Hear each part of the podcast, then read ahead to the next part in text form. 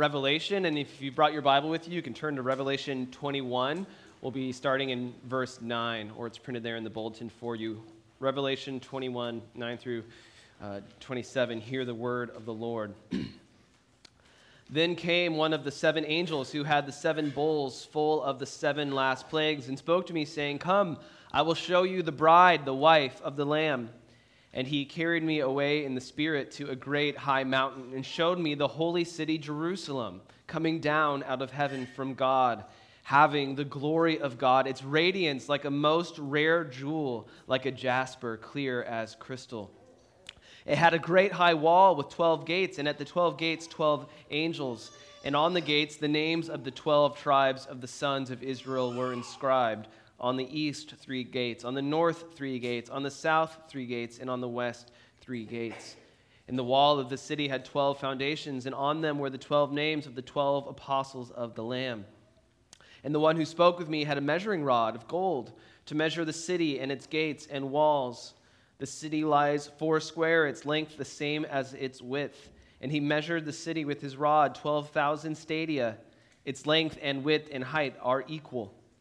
He also measured its uh, he also measured its wall 144 cubits by human measurement, which is also an angel's measurement. The wall was built of jasper, while the city was pure gold, clear as glass. The foundations of the wall of the city were adorned with every kind of jewel. The first was jasper, the second sapphire, the third agate, the fourth emerald, the fifth onyx, the sixth carnelian, the seventh chrysolite, the eighth beryl, the ninth topaz, the tenth chrysoprase, the eleventh jacinth, the twelfth amethyst. And the twelve gates were twelve pearls, each of the gates made of a single pearl. And the street of the city was pure gold, transparent as glass. And I saw no temple in the city for its temple is the Lord God, the Almighty, and the Lamb. And the city has no need of sun or moon to shine on it, for the glory of God gives its light, and its lamp is the Lamb. By its light will the nations walk, and the kings of the earth will bring their glory into it. And its gates will never be shut by day, and there will be no night there. They will bring into it the glory and honor in the honor of the nations but nothing unclean will ever enter it, nor anyone who does what is detestable or false, but only those who are written in the Lamb's book of life. The grass withers and the flower fades, but the word of our God will stand forever. Amen. Let us pray. Father, we thank you for this amazing and glorious picture of the church, and that her glory is your glory. And so, as we enter into this text, would you help us to see the wonders that are here for us, that we would um, better love and treasure you and honor your church? I pray this in Christ's name. Amen. Amen. You may be seated. Well, what we have here is, in a sense, a wedding processional. And in fact, just yesterday I was at a wedding, and you know, the, the processional had that, that sort of typical escalation to it. You know, first it's the groomsmen and the, and the bridesmaid, and, you know, that was fine. And then the flower girl and the ring bearer, which is, you know, so charming. They disarm everyone. They're just the, the ideal opener to the main act. And then, uh, in this instance, you know, before the bride came in, they had closed the, the double doors to the sanctuary, and the music's crescendoing, and then boom, the doors flung open, and there was the bride. And, and you know, of course, she looked radiant. But I noticed as I looked across the aisle at the faces of the other guests that their faces were all lit up. Everyone was just, you know, smiling at her. And, and you know, bigger smiles than you normally see. You know, if you had seen those expressions on someone just on the street, you would turn to look at see what are they looking at. The radiance of the bride was basically brightening everyone's faces. And, you know, that's actually a good way to think of John's vision here of the church and the effect that it should have on us. He is seeing a, a portrait of a radiant bride of, of us, the church of God. And if we can catch the vision, well, I think it will help us to honor the church more in our hearts and our lives, to, to better be the church that God has made us, and, and to be such a radiant church that the world can't help but take notice and look and be drawn to the, to the light of, of God. And so I want to talk this morning about how the church is to be a radiant bride and a beacon of light to the world. A, a radiant bride and a beacon of light. And we'll do that by, by moving through five aspects of the church's nature that we see here in this, in this passage.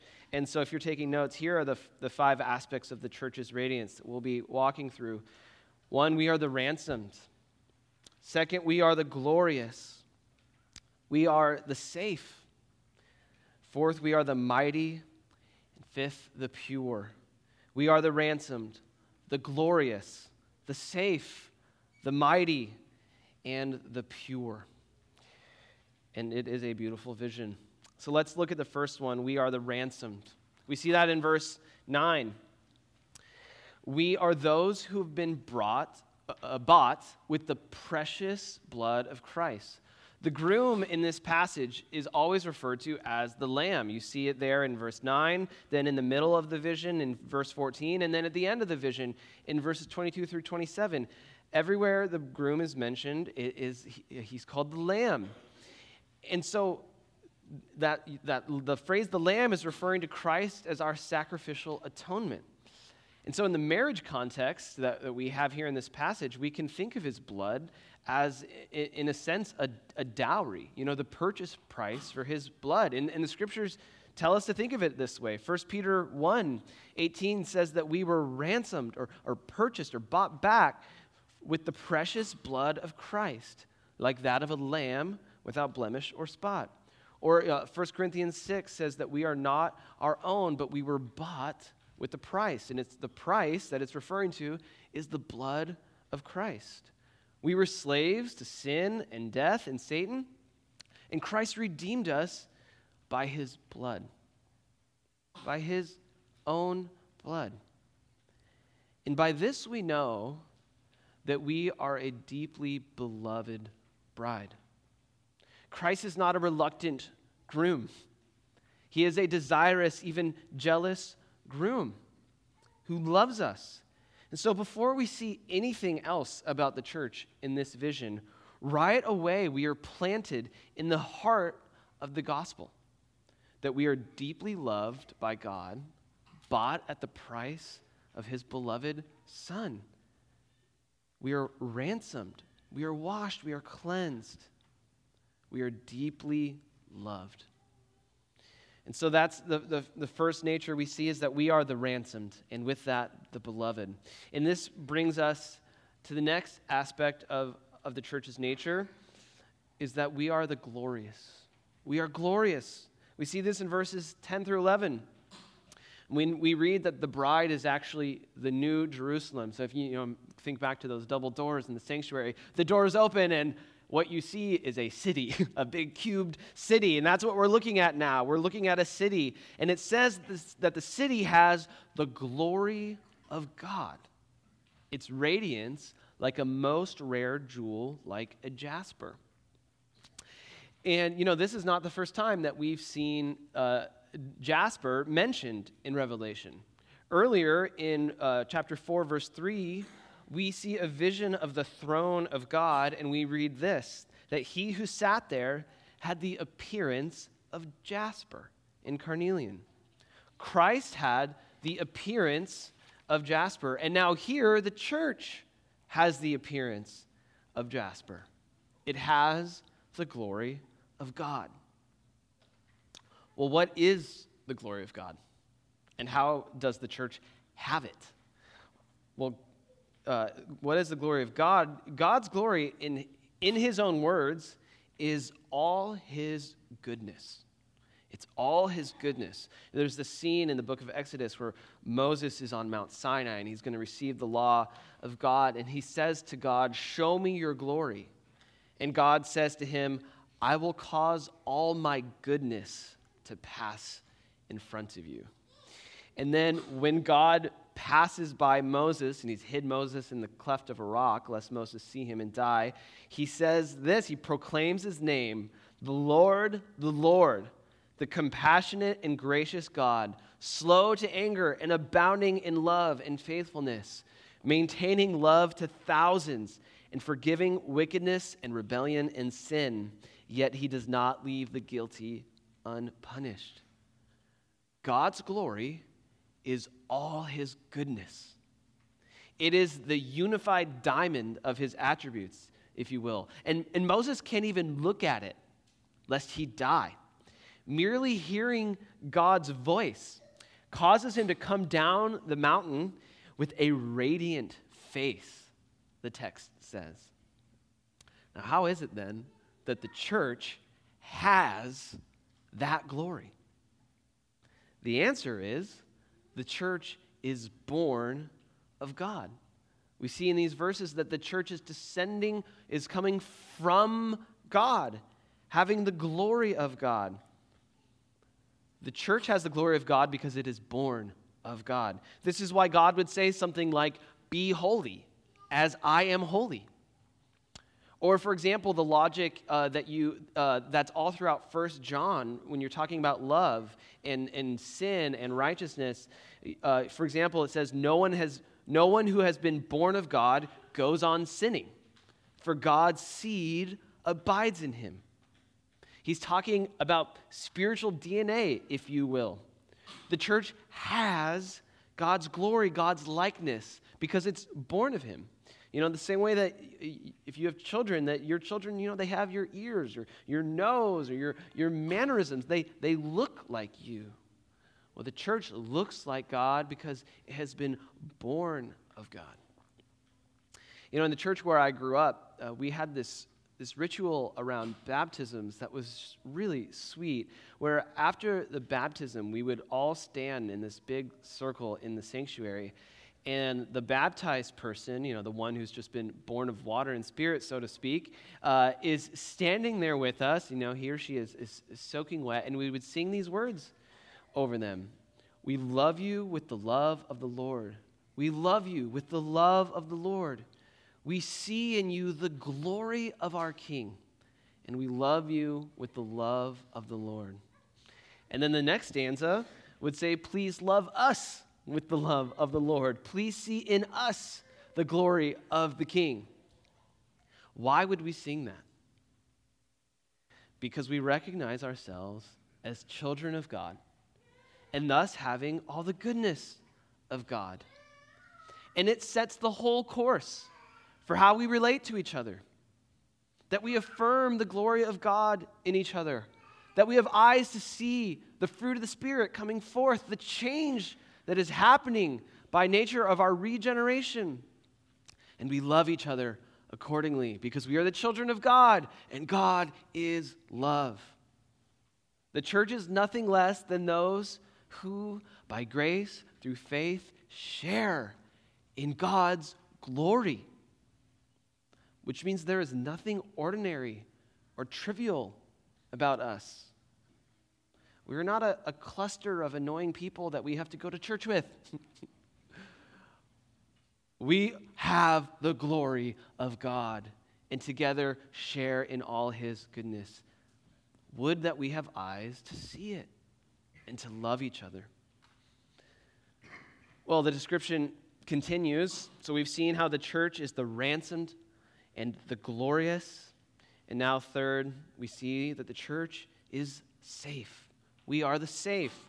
We see this in verses 12 through 14, where we see that the city is made up of, of 12 great high walls, arranged like Israel encamped in the wilderness, which is uh, you know, north, east, southwest, uh, three tribes on, all surrounding the tabernacle. That's the arrangement. And it's an interesting juxtaposition because Israel was wallless in the wilderness, which, which meant it was, it was vulnerable. That's why they needed the, the pillar of, of fire to protect them by night. In ancient times, walls around cities were for safety. You know, they kept out plunderers and murderers and attackers. And so, if your walls were strong, you were strong. Walls are, are an image of, of health and security, something like our modern day uh, GDP. You know, how is a nation doing? Well, in ancient times, look at its walls. That's how you know. And here, the walls are in very, very good shape. And they have angels guarding them. But now, here is what's interesting the walls are resting on the foundation of the apostles. So the, the walls are associated with the tribes, which come first in the biblical story, but they are resting, uh, they are resting on the apostles. Rather, so it's rather than the other way, the apostles resting on the tribes, chronologically, it's, it's flipped. What's going on here? Well, the message of the apostles in the New Testament was essentially this that the promises of God for Israel are fulfilled in Christ. That all the promises that Adam and Noah and Abraham and his sons and the tribes and so on, all those promises, all those things they were banking on, rested and found their yes in Christ. And are extended even to the Gentiles, we learn as, uh, as the New Testament unfolds. And so, what we have here in this picture of the walls on the foundations of the apostles is the full people of God, Jew and Gentile, rested in strength on the message of the apostles that Christ is the true Messiah, that Christ is the promised one. You know, this makes me think of Jesus' famous interchange uh, with the, the disciples where he asks, you know, who do people say that I am? And you know, they say, uh, basically, everyone thinks you're a prophet. And he says, well, who do you say I am? And Peter says, you are the Christ, the Son of the living God. And Jesus replies, Blessed are you, Simon Barjona, for, ble- for flesh and blood has not revealed this to you, but my Father who is in heaven. And I tell you, you are Peter, and on this rock I will build my church. The rock is Peter's confession. On this rock I will build my church, and the gates of hell shall not prevail against it. What is the rock on which the church is built? It is the confession that Jesus is the Christ, the Son of the living God.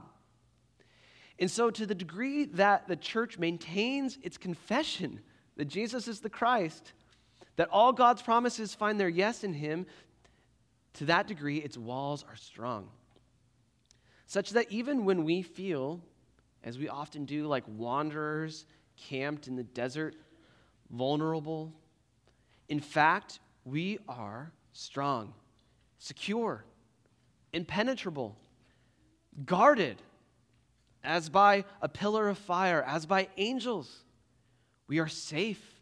We can go out in safety and we can proclaim our confession and know with certainty that the gates of hell will not prevail against our own. Because our own stretch 1,500 miles into the air, as it were we are safe and secure and guarded. So, we've been building this portrait. We've seen so far that we are the ransomed, the glorious, the safe. Next, we see that we are the mighty. The mighty. We see this in verses 15 through 21. The basic thr- thrust here of, of the measuring of the city and, and the, the list of the jewels is to show the grandeur of the city.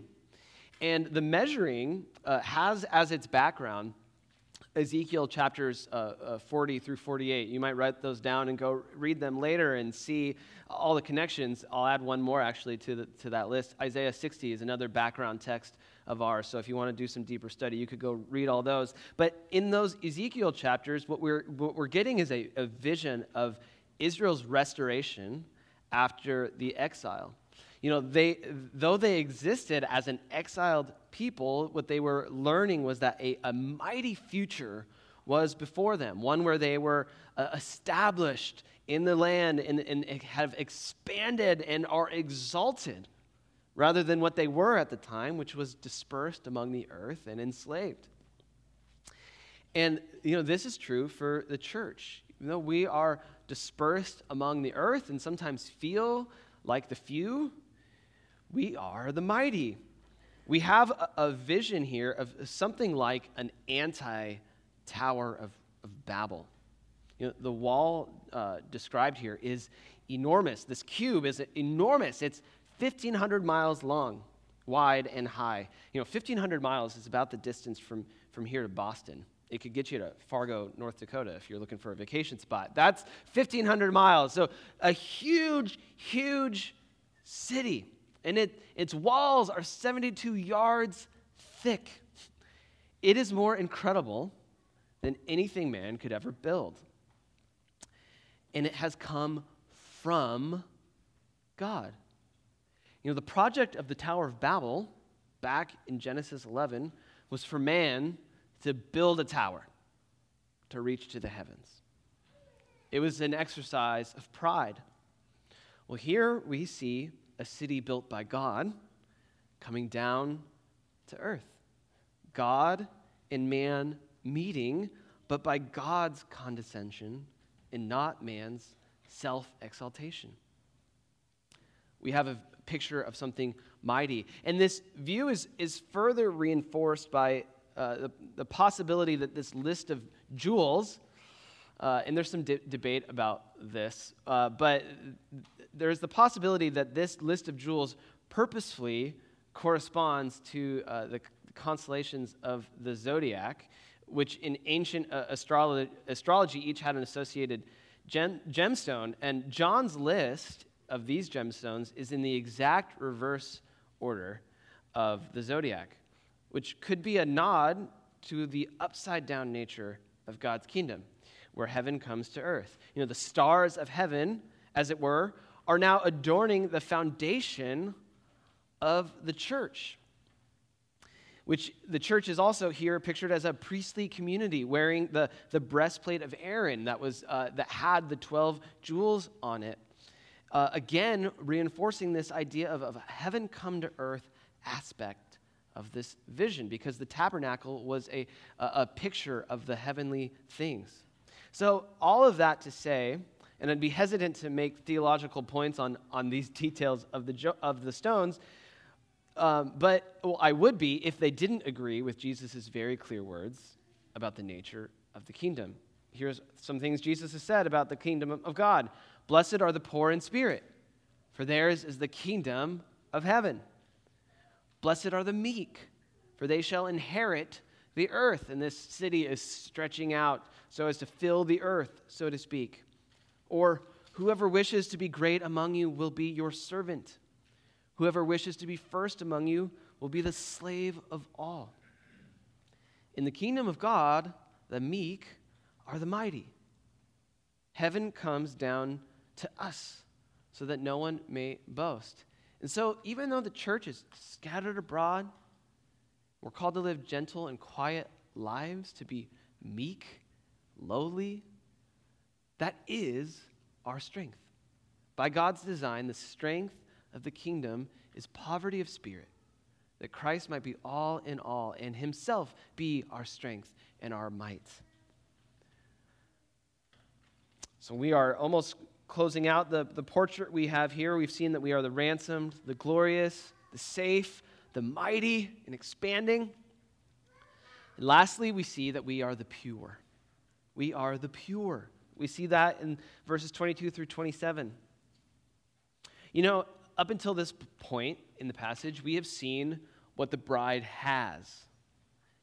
She has God's glory. The city has high walls and foundations and jewels. And the language is really specific there, always using the word for has and having. But what she doesn't have is just as important as what she does have. She has no temple. And this is deeply surprising because Jerusalem is Jerusalem because the temple is in the midst of her. But here there is no temple. And the force of this surprise comes through a little stronger in, in the Greek. If you translated it woodenly, verse 22 would begin, and temple none did I see in her. You would certainly expect a temple to be in the midst of a city, and yet it isn't. And we are told plainly why. For the temple is the Lord God the Almighty and the Lamb. And Jesus said during his earthly ministry, he's looking at the temple and he says, In three days I will tear this temple down and rebuild it. Or I'll tear this temple down in three days, rebuild it. And, and he said that he was referring to his death and resurrection. Jesus eliminated the need for the temple by becoming the temple of God's people. And so that's why you see no temple in this vision, because Jesus is the temple. The walls of the inner sanctuary of the temple have become the outer walls of the city. And the whole city is sacred because God is in her midst and God is the temple. And even on top of that, the New Testament teaches us that because we are in Christ and are his body, we are living stones in the temple, of the temple. We are the temple of God because we are the body of Christ. It's, it's a mingling and a fusion and a mutual indwelling so that everything, everywhere, all the time is worship and communion with God. That is the picture of this city. This is a return to Eden, where God walks in the cool of the day with his creation. There's no separation of sacred and profane, it is all sacred. And it's why his glory is there, because his glory must depart from impurity. But this is a pure and holy city. And because God's glory and holiness cannot dwell with impurity, there's one more other thing that we do not see in this city. We see it there towards the end of the passage. Nothing unclean, nor anyone who does what is false. This is the land of the pure and the worshipful. We are those who dwell with and in the holy God. Now, as Paul says in 1 Corinthians 6, you are the temple of the Holy Spirit within you, whom you have from God. Therefore, honor God with your bodies. Purity is directly related to our mutual indwelling with Christ the church must hold as an essential aspect of her nature her purity. Her purity. My wife once attended a wedding where somebody accidentally spilled red wine all over the red all over the bride's dress during the reception. And as you can imagine, it was an ordeal. she was very upset. It seems to me that sin has become far from an ordeal in the church. The, the church has actually uh, has a habit of, of yawning at sin. Yeah, sin, whatever, we all do it. Well, of course, we all do it, but that's not who we are. We should be as eager for purity as a bride is eager to keep her dress clean. We should embrace admonition. We should collectively desire holiness and collectively hate sin and call each other to repentance and to seek the purity of our church. And we should hold that as good and beautiful and right and even dignifying to seek the purity of the church. Purity should be to us a treasure that we have from God and protect and, and pursue.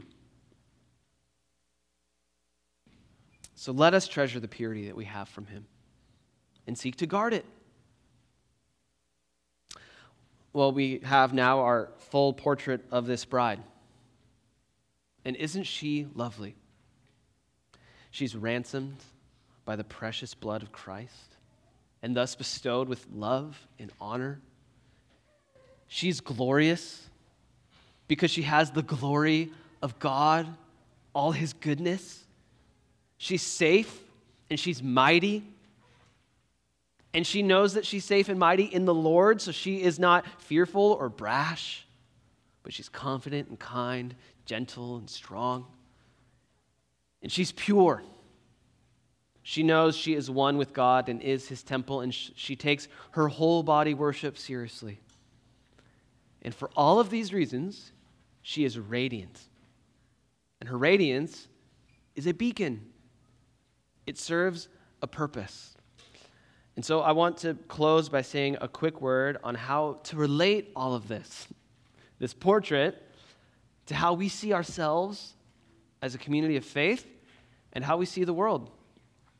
First, how we see ourselves as a community. Uh, Del Close was a, a, a, famous improv comedy instructor who uh, trained improv actors in basically making up one act plays on the spot from, from basically nothing, just a suggestion from the audience, and they would, they would go. And, and of course, this required considerable tr- teamwork and trust. You know, it's vulnerable to be on stage with no lines, no plans, no props, nothing, and to make something from nothing. And so you really needed to lean on each other. And, and so he had this mantra that he would say to his, his actors, that he would repeat to them, and it was this If we treat each other as if we are geniuses, poets, and artists, we have a better chance of becoming that on stage. In other words, instead of waiting for your scene mate to do something genius, you treat him like a genius, and he has a way of living up to your view of him. Well, we don't have to imagine what we are as a church. This is what we are. We are the Radiant Church. This is our new self. This is where we are going. And if we treat each other as radiant, we'll have a better chance of becoming that on earth. By that, by that, I don't mean that we pretend we don't have sin and that we don't frustrate each other. Of course we do. where, there, where two or three are gathered, there is frustration. but what I mean is we ought to learn to see with spiritual eyes, with the spiritual eyes that John has given us, and to know, you know, who we really are together is this radiant church this beloved, glorious, blood bought bride of Christ. This is who we are. And if we hold that fast in our hearts, don't you think we would treasure each other? That we would honor each other, that we would love each other, that we would expect holiness from each other and encourage it, and we wouldn't be ashamed when somebody calls out sin in our lives, that we'd be deferential to each other we would be about the business of beautifying each other in the way that we live. We would see in each other the glory of the King, and we would love each other accordingly. My friends, that's our calling. This is who we are. Let us live up to it. Secondly, what do you see when you look at the world? How does this all inform our relationship to the world? You know, we didn't talk much about it, and I think Nate's going to go into it more next week, but this passage says that the light of the church is like a beacon, drawing the nations in for, for worship. They see glory, and they come to bring their glory. Do we see the world that way? As full of potential worshipers of God? Madeleine L'Engle uh, is an author, and she has this quote where she says, We do not draw people to Christ by loudly discrediting what they believe, by telling them how wrong they are and how right we are, but by showing them a light that is so lovely that they want with all their hearts to know the source of it. You know, she's not entirely right. there is an important prophetic element to the church's witness. We do have to correct the world. But on the whole, she is right. Jesus says, Let your light shine before others, that they may see your good works and give glory to your Father who is in heaven.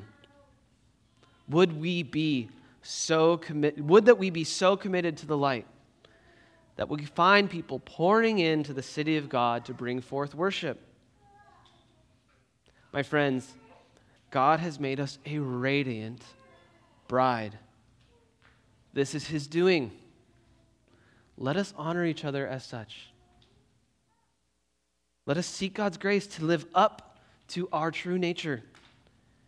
And in so doing, be a blessing to the nations and draw in their worship. May it be so. Let's pray. Father, I thank you for this vision of the church. Oh, that we would make progress in being this way. We thank you, Father, that this is fixed for us in Christ. That someday we will see this picture fully realized. Until then, strengthen us, guide us by your Spirit, that we may show more and more all your goodness. I pray this in Christ's name. Amen.